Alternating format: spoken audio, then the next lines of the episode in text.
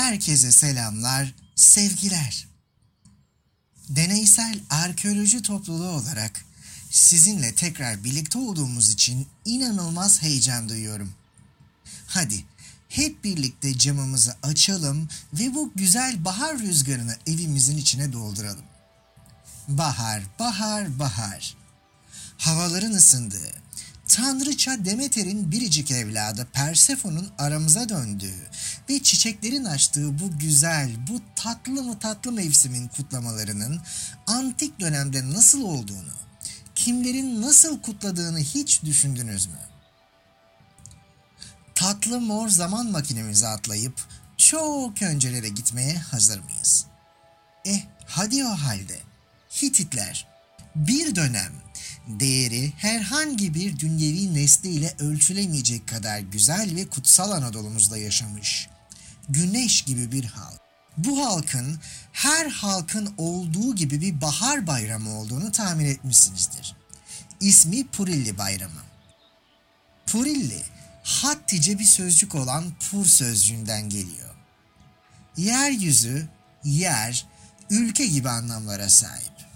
Bu bayram eski krallık döneminin sonunda hüküm süren ve kendi ismiyle anılan Hitit veraset yasasını oluşturan, zamanla bir tanrıya dönüşen Telepinu isimli bir kral adına kutlanıyordu.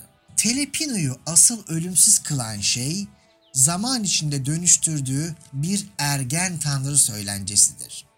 Anadolu'da yaşamış birçok halk gibi Hititlerin de ekonomisinin temeli tarım ve hayvancılıktan oluşuyordu. Hal böyleyken doğanın canlandırdığı bu güzel mevsimi bereketin uyanışı olarak görüyor ve buna büyük bir önem atfediyorlardı.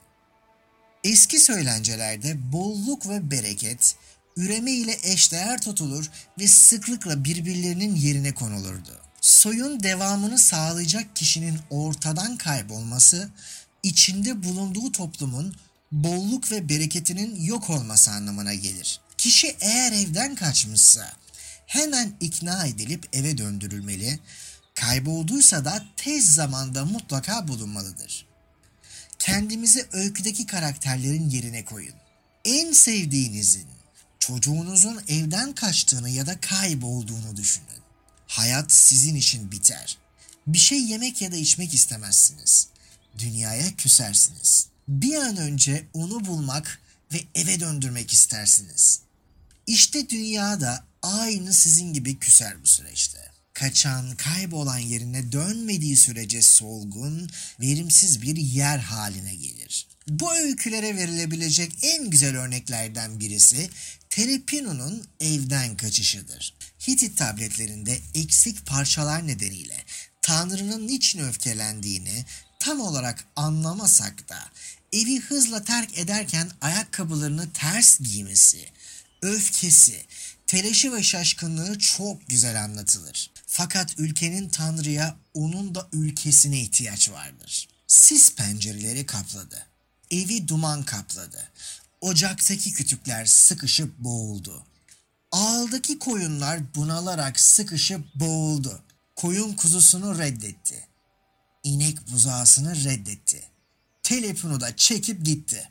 Hububat ve hayvanların bolluk ve gelişme zenginliğini bozkır ve verimsiz çayıra döndürdü. Telepunu da şikayet edip mırıldanarak ormanın içlerine doğru çekip gitti işte. Ülkede kıtlık baş göstersin diye otlaklar, pınarlar kurudu. Arpa ve buğday yetişmez oldu. İnek, koyun ve kadınlar hamile kalamaz oldular. Hamileler doğuramadı. İnsanlar ve tanrılar açlıktan ölüyordu. Bu kura çare olur diye büyük güneş tanrısı bir ziyafet vermek için festival düzenledi ve bin tanrıyı davet etti. Yediler ama doymadılar. İçtiler ama kanmadılar. Susuzlukları geçmedi. Fırtına tanrısı ülkede olan bu kuraklığın sebebinin oğlu Telepino olduğunu hatırlayarak oğlum Telepino burada değil. O öfkelendi. Çekip gitti ve iyi olan her şeyi beraberinde götürdü der. Bunun üzerine büyük ve küçük tanrılar Telepino'yu aramaya koyuldular. Öfke ile evini terk eden tanrıyı bulmak elbette kolay olmayacaktı. Hemen her öyküde hem gösterilen çaba hem de geçen zaman sıklıkla vurgulanır. Yıkmanın kolay olduğu ama onarmanın ne kadar da zor olduğunu böylece herkese hatırlatılır. Güneş tanrısı hızlı kartalı gönderdi ve dedi ki Git dağları, ovaları ve derin koyu mavi suları ara. Kartal gitti ama onu bulamadı. Bu sefer fırtına tanrısı çıktı oğlunu aramaya. Kendi şehrinin kapısına vardı. Kapıyı çaldı ama açtırmadı ve daha fazla zorlamaktan çekicinin sapı kırıldı. Bunun üzerine vazgeçti ve dinlenmek üzere oturdu. Gösterilen bunca çabaya rağmen bulamamak öykünün her iki tarafındakiler için de oldukça önemli. Kaçan kendisine verilen önemi görür, bu çaba sayesinde diğerleri de sevdiklerini kazanmak için ne kadar emek harcamak gerektiğini bir kez daha öğrenirler. Sonra Telepuni'yi bulmak için bir arı göndermeyi önerir tanrılar. Ve fırtına tanrısı buna itiraz eder. Ona büyük ve küçük bütün tanrılar aradılar fakat bulamadılar. Bu arı onu arayıp bulmayı nasıl başaracak ki? Hem kanatları hem de kendisi küçücük. Ummadık taş baş yarar demiş atalarımız. Arı gitti dağları, ırmakları, pınarları aradı. Ve Telepini'yi bir otlakta uyurken buldu ve onu uykusunda sokmayı başardı. Çok kızgınım dedi Telepino. Ben uyumaya ve kızgınlığımı yatıştırmaya çalışırken siz niçin beni konuşmaya zorluyorsunuz? Arı sokarak canını acıttı Telepino'ya. İyileştirici ve rahatlatıcı özelliği olan balını sürüp sakinleştirmiş ve eve dönmeye ikna etmişti. Daha sonra arı ile birlikte evine dönerken Tanrı tekrar telaşa geldi. İnsan neslini, öküzleri ve koyunları yok etmeye başladı. Şimşekler çakıyor ve gök gürülüyordu. Aşağıda kapkaranlık dünya tam bir karmaşa içerisindeydi. Tanrılar kartalın üzerinde Telepino'nun geldiğini gördüler. Onun öfkesini yatıştırmayı bildiler. Gazabını yumuşatıp, hiddetini azaltıp, taşkınlığını dizginlemeyi bildiler. Telepino tapınağına döndü. Ülkesini düşünmeye başladı. Pencerenin önündeki tozu, bulutu dağıttı. Evin üzerindeki dumanı dağıttı. Tanrıların sunakları hazırlandı. Ocaktaki korların tutuşmasına izin verdi. Koyunların ağıldan, öküzlerin ahırdan çıkmasına izin verdi. Ana yavrusuna, koyun kuzusuna, inek buzağısına kavuştu. Bu defa kral ve kraliçeyi düşündü. Onlara ilerisi için güç, sağlık ve hayat bahşetti. Böylece ülkeye tekrar bolluğu, bereketi ve dahası da baharı getirdi. Söylenceden anlayacağımız üzere. Fırtına tanrısı Teşuk ve oğlu kır tanrısı Telepinu, baharın geldiği bu güzel mevsimde mutlaka memnun edilmeliydiler. Purilli bayramı da işte tam da bu işe yarıyordu. Hakkında bilgileri arşivlerde yer alan tabletlerden edindiğimiz bu bayramda törenler başkent olan, bugün Çorum sınırları içerisinde bulunan Hattuşa'da başlıyordu. Bir ay süren bu bayramda Kral Hattuşa'dan yola çıkıp Tauinia, Aurkataui, Zibbalanda, Arinna, Kastama gibi kentlere uğradıktan sonra en son olarak Nerik kentine geliyordu. Bayramın en can alıcı ritüelleri Nerik kentinde yapılan baharın gelişi kutlamalarıyla son buluyordu. Şimdi sırada farklı bir bayram var. Gelelim bizlere daha yakın tarihte kutlanan bir bahar bayramına. Büyük Dionysya ismiyle de anılan Kent Dionysyası.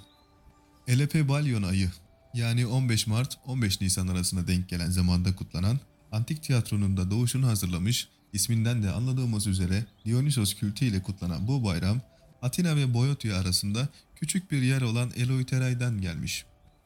Daha sonraları ise bu kısım sevgili Dionysos'a epitet yani lakap olarak verilmiş ve Dionysos Eleitoros kültünü oluşturmuş. Bu şenliği diğer Dionysos ve bahar şenliklerinden ayıran birkaç kısım mevcuttur. Metoikos adı verilen yurttaş olmayan kişiler mor renkli giysileriyle adak sunularını koymak için skafia ismi verilen bir sunu tepsisi taşırlarmış. Bu kişiler sunu tepsilerinin taşındığı geçit törenine isimlerini vermiş ve bu alaya skafe foroy denmiş. Yurttaşlar ise bu bayrama gündelik kıyafetleriyle katılırlarmış. Omuzlarında askos denilen ve deriden yapılan tulumlarda şarap taşıyarak bir geçit töreni yaparlar ve bu geçit törenine Askoforoy derlermiş. Bu güzel bahar festivalinde dansçılar ve koro üyeleri başlarına taç giyip sarmaşıklara bürünürlermiş. Kendilerinden geçene kadar tevazu içerisinde dans eder, şaraplar içer ve töreninin en doruk noktasında kaçarmışçasına dağlara doğru giderlermiş.